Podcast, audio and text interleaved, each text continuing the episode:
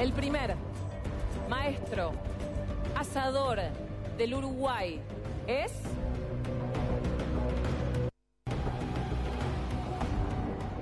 Juan José.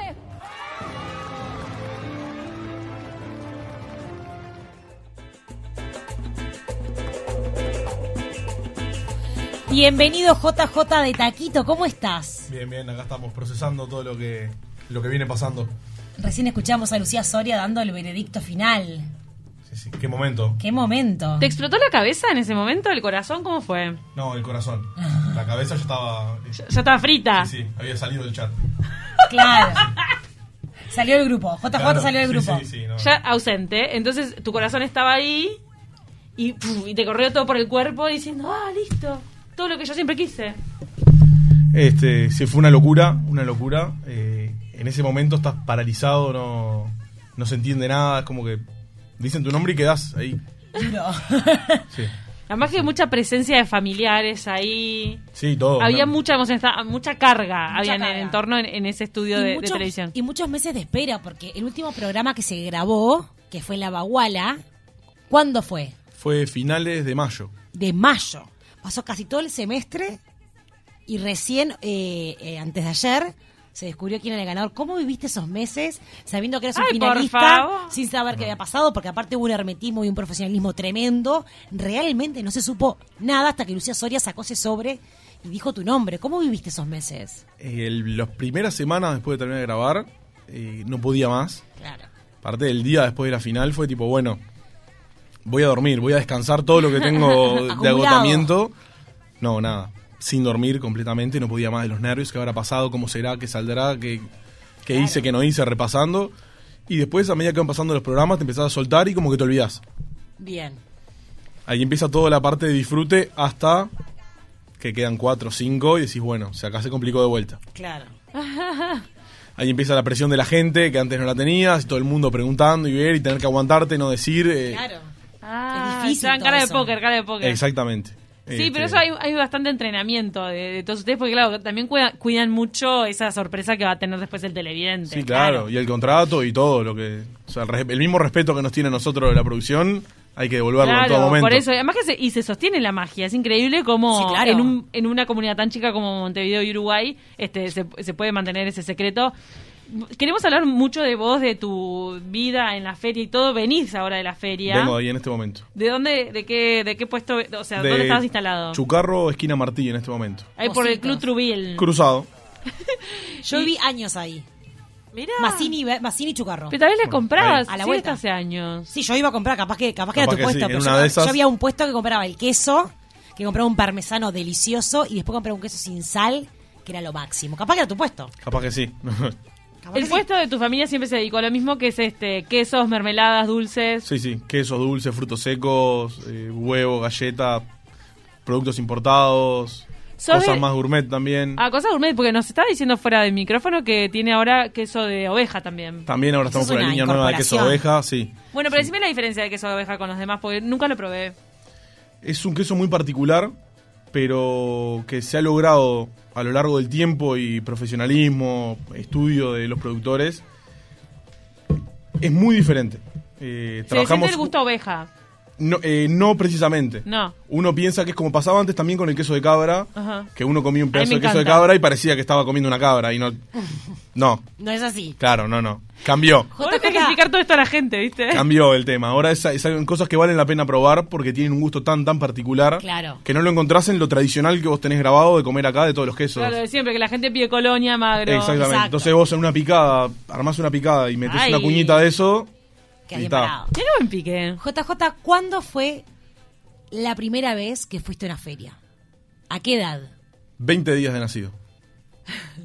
¿Te llevaban en el cochecito? A los 20 días me llevaban en el cochecito. La vieja te tuvo y salieron a laburar juntos. Al rato salimos a la feria, exactamente.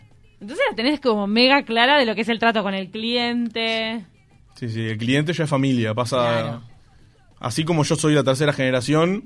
También tenemos tercera generación de clientes, entonces se empieza a dar todo un trato muy especial que está increíble. Días de lluvia temporal, estamos ahí. Pones el camión ahí. Siempre. ¿A qué hora te levantás para ir a la feria? Vamos variando, bueno, fuera de lo que es el programa, hay días que a las 5, y otros días que un poco más tarde, casi a las 6, pero más o menos rondan ese horario. Qué lindo lo que contás de lo que vas a hacer con el dinero que ganaste, ¿no? Son 500.000 pesos. 500.000 pesos. Y vos ya tenías previsto qué es lo que vas a hacer, ¿no? Sí, en el día que fui a mandar el video, lo primero que agarré... Ya decirle... Ya en el casting. Sí, sí, sí. Para, te estabas visualizando ganador. Yo quería ganar. Para jugar algo hay que ganar. ¿Pero te estabas viendo con los 500.000 pesos en la mano? Yo del momento que me anoté quería ganar ese concurso. Y, bueno, y me voy a ir a... Me voy a España...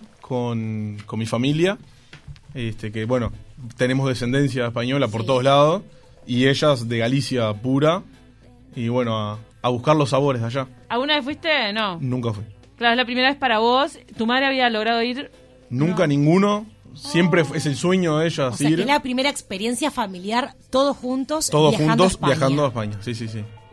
Qué rico, te vas a partir la boca. No, entonces... una locura. Sí, sí, sí, va a estar, pero... Ya lo tengo en la cabeza, es una locura. Sí, y ahora que sos el asador del país, sos el más reconocido, sos el que en la parrula la tenés que destrozar. Ay, qué presión también. Cuando hay un asado con amigos, che, JJ, dale, hacé vos el asado. ¿Cómo lo vas a manejar eso? Porque ya te queda como, ¿no? Esa mochila de, bueno, ahora es mío, sos el ganador.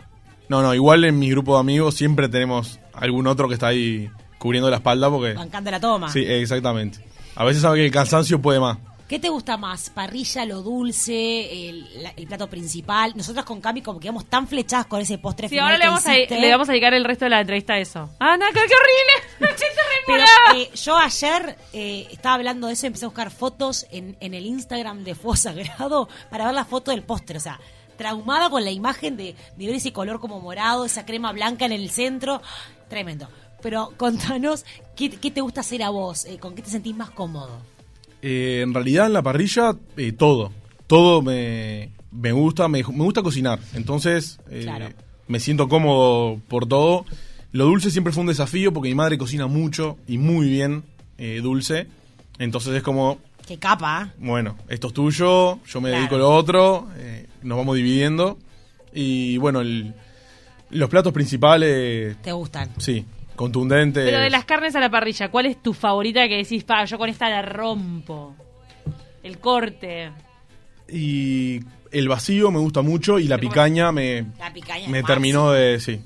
¿Y como acompañamiento? Había tenido sentimientos encontrados con la picaña porque de chico una vez comí una picaña pasada de punto. Claro. Y me quedó grabado en la mente, dije, nunca más como... Sequeira. Sí. Chancleta. Horrible. Es el corte que no... Cada carne tiene su punto. Claro. La picaña, si se pasa, es incomible. Y me había quedado eso grabado. Es que la memoria de sabores que tenemos es tremenda. Y algo que te da... Que no te gusta o te da asco. Después no lo puedes volver a comer. Sí. Es increíble. O si tenés una mala experiencia con una comida. De repente uno iba a un lugar al que pasaba mal y comía algo... Y después de grande vas a comer eso y no te gusta porque te recuerda a eso. Total. Es horrible. Es horrible. Horrible y divino porque cuando alguien huele algo rico dice, como la comida me hace acordar de la casa de mi abuela. Sí. ¿Por qué? Porque ahí de repente pasabas divino y cierra todo. Hay mucho de eso. Qué lindo. Y lo del acompañamiento, sobre todo tirando para las papas. Y las papas, cuñita de papa, boñato, eso no puede faltar mucho. Soy... fanático del puré de papas, buscándole las vueltas siempre. A ver, pero ¿cuál es la vuelta de JJ para el puré de papas? Tengo dos. En la final que había ahumador, ahumé la papa. Eso siempre, el ahumador, el humo es un toque que a mí me fascina. No puede faltar. El ahumado es espectacular. Ahumando la papa ya conseguiste un diferencial. Sí, sí, eso quedó. Y después, cuando no hay ahumador, lo que hago primero es un hervor a la papa, ahí las corto. Les hago marquitas con el cuchillo, manteca y especias. Bien. Ahí las cierro a las brasas. Y después saco. Y ahí puré, calentando lo mismo en el fuego. Manteca, un poco de crema. Eso yo te iba a preguntar. El tema crema en el puré es polémico, no sé. Es como, es mucho. No, va bien. Va pesado. Pero es una guarnición pequeña, porque la papa ya por sí... sola papa, es muy pesada. Manteca. Yo la evito comer siempre la papa porque es pesada. Y le sumas la papa sola. Ay, qué antipapa que sos. Soy antipapa. A mí me encanta. La papa. Y después le pones crema y es como, me parece una bomba atómica. No sé si quiero seguir hablando con tú que... Son tensiones. Sí, sí. Te quiero hacer una pregunta. ¿Entendés que te define como antipapa? Bueno, ¿vos no sos antinada? Ahora, ¿anti qué? Anti algo tenés que ser. No, no. Dale, no. ¿Qué cosa no? Dale, JJ. Algo que no te guste. Lo va a decir, dale. Lo voy a decir. Se ríe. Como muy poca polenta. ¿No te gusta la polenta? Una o dos veces en el año y... antipolenta. Sí, sí. ¿Y con qué tiene que ser para que te la puedas comer? No, tiene que ser la polenta de mamá, queso cuartirolo, hoja de espinaca. Ay, qué rico. Y una rica salsa. Pasa que en esa casa haces unas moñitas con aceite y queso, el queso. O sea, no es claro. Tipo rallado del súper. No, acá no hay industria, acá hay queso de verdad, de fábrica, sí. ¿No? De se come bien. De verdad, del campo. Lo principal que vos aprendiste en tu casa fue con tu madre también y aprendiste con la parrilla, con el... ¿Cómo se llama? Con el fuego... Ay, no me sale, la estufa leña. Ahí, claro, ahí cocinabas. Sí, de chiquito. Pero no tenías parrillero, tenías esa estufa leña. En ese momento la estufa leña, después trajeron un parrillero de parrillín con ruedas, ¿no? Medio tanque. Ah, un medio tanque. Armado afuera. Y sacaste el jugo. Ahí de chico, sí, el aso de la fiesta siempre. JJ, la prueba final fue hacer una entrada, un plato principal y un postre que ustedes quisieran. Era libre, pero también que los identificara. ¿Cómo fue tu elección? Porque fue muy soberbio lo que hiciste. Fue muy de un nivel altísimo. No solamente lo que se veía, sino que también cómo mezclaste los ingredientes y el producto final fue realmente increíble. ¿Cómo fue ese proceso? Quedó bien. Fue un proceso largo y agotador totalmente, porque bueno, uno tiene que pensar, plantear un menú, armar, qué vas a hacer, y en un momento se te caen las ideas, porque claro, ya venís cocinando tanto. Claro. ¿Qué me queda hacer? Ya hice todo. ¿Con qué lo sorprendo? ¿No? Claro. ¿Con qué sorprendo? Porque en ese momento no es solamente cocinar bien, también es sorprender, marcar, bueno, esto soy yo, te muestro lo que puedo hacer. Y en un nivel de final, ¿no? O sea, algo realmente de nivel. Exactamente. Y estudiaste bibliotecas, ¿no? Te metiste en los archivos de la comida israelí, mira, porque le sacamos ese dato. Sí, por todos lados. ¿Sacaste un tip de cocina de Jerusalén? ¿Cómo es eso? De Otolenghi es el autor, un cocinero espectacular. Y ahí empecé a encontrar recetas y a buscar y a modificar, adaptando también a los sabores de acá, prueba y error. ¿Y terminaste en él porque estabas buscando algo con Granada? Sí. Está. ¿En cuando qué te identificaba lo que vos hiciste? O sea, ¿dónde estaba tu sello JJ en todo lo que fue, el todo, ¿no? La entrada, el principal y el postre. Yo creo que lo encontré en mezclar varias técnicas, varios productos, formando algo que decís, bueno, acá está. Llegué, mirá, esto soy yo, esto puedo hacer. Contundente. Esto es lo que me gusta combinar, me parece que esto va, bueno, sirvió. Creo que va más por ese lado. Y bueno, el postre... Los membrillos fueron el postre de mi vida. Me vuelvo loca acá. Me volé la tapa de los sesos a todos y Lucía Soria decía, si este plato estaba lleno, yo lo comía todo. O sea, me devoro lo que hay acá adentro porque es espectacular. Sí, el sentimiento de uno viéndolos devorarse un plato que... Es un placer, eso es un placer. Cortito, voy a decir que eran membrillos en almíbar de Granada y en el centro, ¿qué era lo que tenía? Queso mascarpone con ralladura de lima y un poquito de azúcar impalpable para bajarle ahí la acidez. Entonces vos probabás eso y te explotaba en la boca. Sí, te explotaba literalmente. O sea, ¿vos ese postre pensás hacerlo para venderlo? Por ejemplo, hoy no trajiste. Nosotros, de hecho, dijimos a la productora... Está muy complicado en esta época la Granada. No, estoy como loco buscando por todos lados. Una pregunta. Todo bien con el viaje a España, todo bien con la feria. Yo quiero comer comida de JJ. Nosotros tenemos un chiringuito que vamos a poner próximamente afuera del Parque Central. Pues lo inventamos acá, que vamos a hacer chorizos gourmet. Y bueno, evaluamos ir afuera el Campeón del Siglo del Parque Central. Entendimos que la gente del parque quizá nos entendía más lo que era la parte de Gourmet. Teníamos más público en el Parque Central. ¿Vos de cuadro sos? Fútbol... Cero. No, cero. Bueno, te venís con nosotras. Igualmente al chiringuito, te aceptamos. ¿Viste? Esa es la blanqueada. Entonces ahí lo flexibilizamos. Como no le gusta el fútbol, va para cualquier lado. Va con nosotras.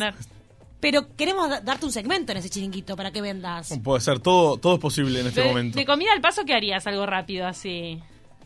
Algo pima, yo estoy pasando porque me voy para al Campeón del Siglo a ver un partido. ¿Qué puedo levantar en el chiringo de JJ? Ay, me pusiste contra las cuerdas. Necesitas mucho tiempo de elaboración todo. Así de rápido, no. Un chorizo de pan. Bueno, sí, obviamente. El Chorizo al pan, el sanguchito vacío, eso no pueden faltar. Ah, sándwich vacío, mirá. Pero, ¿y qué tiene que tener el sándwich vacío? Y el sándwich vacío... ¿El pan crocante? No. El pan blandito. Pan blandito. Está. Pan blandito como si fuera hamburguesa, una tortuga. Una buena tortuga. Buena tortuga. ¿O con queso arriba? Queso arriba, variante, opcional. Opcional, 25 pesos más pan con queso. Exactamente. O crocante, algún crocantecito de queso ya pronto. Ay. Para que cambie. Chimichurri. Gremolata, más. Ay, para que yo no sé bien cuál era la gremolata. ¿Cuál es? Gremolata, base perejil siempre. Y después... Más suave tonga, ¿no? ¿O no tanto? Sí, suave. Es más suave. Es más suave, es más fresca. Todo. El chimichurri es un golpe en la boca, una piña. No, no queremos eso. A mí personalmente, yo soy muy fan de lo que pasa de las gremolatas y las criollitas. Claro, me encantan las criollas, por favor. ¿Qué tiene la criolla de JJ que no tiene ninguna otra criolla de este país o del mundo? Y... Se quedó pensando. Quedó pensando. No, a mí me gusta mucho la criolla con mango y granada. ¡Ah! Pero ves que estás un loco de la granada. Necesitamos... Escuchá, si estás escuchando de cualquier parte del país donde hay un árbol de granadas, lo que pasa es que no es época, no hay forma. Ya... ¿Sabes quién tiene? Walter Turnier, ¿viste? Que es animador... nuestro gran animador es el que hizo los tatitos. En su casa tiene un árbol de granada. Yo me acuerdo porque le fui a hacer una nota y le chequeé el árbol. En realidad te tenés que subir, te podés matar, ¿eh? Es muy alto, son altos los árboles de granada. Bueno, nada, son muy difíciles. Y también hay un árbol de granada en el complejo Posadas. Te vamos a buscar, te voy a encontrar las granadas porque lo vamos a hacer cocinar. Lo vamos a cocinar. Me quieren sacar el postre. Queremos comer ese postre, ¿cómo te lo explicamos? JJ, quiero volver a la competencia, ¿cómo fue esa final? Alejandro, ¿cómo es tu relación con Alejandro, que era tu contrincante de la final? Excelente relación. Bueno, a la vista está que entramos abrazados a la final. Sí. Sí, creo que eso es lo bueno de un formato como estos y que tiene lo del fuego, que somos todos compañeros. Más sacado, más allá. Obviamente el premio se lo lleva uno, pero el llegar hasta ahí, los dos somos campeones. Acá no, los dos no, perdón, los tres. Bien. Porque Andrea queda un pasito, también. Pero es gigante. Ay, Andrea es una divina también, no, Andrea es buena. O sea, muy buena cocinera. Buena cocinera, Eva. Y 10.000 veces mejor persona, es increíble. No, Andrea, segundo día, segundo programa, me ve que me había insolado. Caí protector, factor 80. No salís y no te pones protector en la cabeza. Así. Mira, te cuidas. Adorada. No, adorada. ¿Cómo sigue tu vida ahora? Vos ya tenés pensado armar un emprendimiento. Ya vemos que vas a cocinar este fin de semana en un restaurante, ¿no? ¿O hoy de noche también vas a cocinar en otro lado? No, hoy de noche vamos a preparar, en realidad, cosas para mañana. Para mañana estar cocinando con Fede de Seno en la cantina del Vigía. Uno de los jurados. Que es Fede de Seno. Sí. Tiene este restaurante mega famoso en Maldonado. En Maldonado, exactamente. ¿Y se van los tres finalistas para allá? Los tres nos vamos para allá. Ahora va a haber un poco de joda ahí, porque cocinan mañana sábado. JJ, estás un día antes, ya preparar. No, seriedad, yo me tengo que volver a Montevideo, que mañana tengo feria. ¿Mañana tiene feria? Sí. Paren las rotativas, no todo joda en esta vida, exactamente. Señor. ¿Quién te acompaña en la feria? O sea, ¿estás en el camión vos solo o con alguien más? Mi tía, mi madre y mi hermana. Son cuatro atendiendo. Sí, porque usted tiene el puestito de al lado con el tema de los huevos, ¿no? Claro, yo generalmente estoy ahí abajo y subiendo, bajando, y los otros tres arriba. ¿A vos te toca más la parte de los huevos? Yo me quedo más ahí abajo, sí. Para la parte de los huevos que venden también las cosas secas, los sí, galletas, todas esas cosas, generalmente está más abajo. Ahí va. Y tenés que saber, me recuerdo con estas cosas. El tema de envolverlos en diario es toda una ciencia, ¿no? Pero es obvio que lo sabés desde que naciste. Llevo unas cuantas miles de docenas vendidas. Nunca se te rompe un huevo. Sí. Ah, a veces tipo haces chuc. Todos los días de mañana hay uno que se explota para un caos. ¿En serio? Todos los días, no puede faltar. Si no se rompe uno, porque algo va a pasar que... Pero eso pasa porque cuando es como débil la cáscara. O no, o bruto es el que envuelve. Bueno, ¿viste puede pasar, qué profesional? Puede pasar. Bueno, siempre te puede pasar. Decías recién, que a mí te preguntaba con quién trabajabas y con tres mujeres. Y en la final vos hiciste una referencia del respeto que te inspiraba a Lucía Soria como chef y como referente en la cocina, pero también como su figura de la mujer. Fue muy lindo ese mensaje que diste, porque también te vincula con tu historia de vida, que es muy fuerte y es trazada por un lazo femenino. Sí, fuerte. Intenso, exactamente. Mujeres que lucharon a más no poder. En un buen ambiente, pero también complicado, porque es un ambiente que hace más antes que ahora. Siempre fue mucho hombre, todo, el que llevaba, el que mandaba, el que hacía, el que cargaba. Porque sí, la madrugada armando. Exactamente. Y lo sacaron adelante, siempre con respeto. Y está, eso merece cierta admiración y cierto respeto. Y yo siempre digo, por eso veo a Lucía y siento eso que está reflejado. Y que falta mucha más mujer que se lleve todo por delante con respeto, con humildad, con valores. Pero que sí, que salgan, que hagan, que pueden y que está de más. Un dato interesante es que siempre las mujeres tuvieron un rol preponderante en la cocina, en la casa, y sin embargo en los restaurantes y en los puestos de chef, las mujeres son minoría. No, es una locura del mundo en el que vivimos. Y en la parrilla. Porque también. El fuego y el asado y los domingos, la mujer es quien hace las ensaladas y el hombre es quien asa.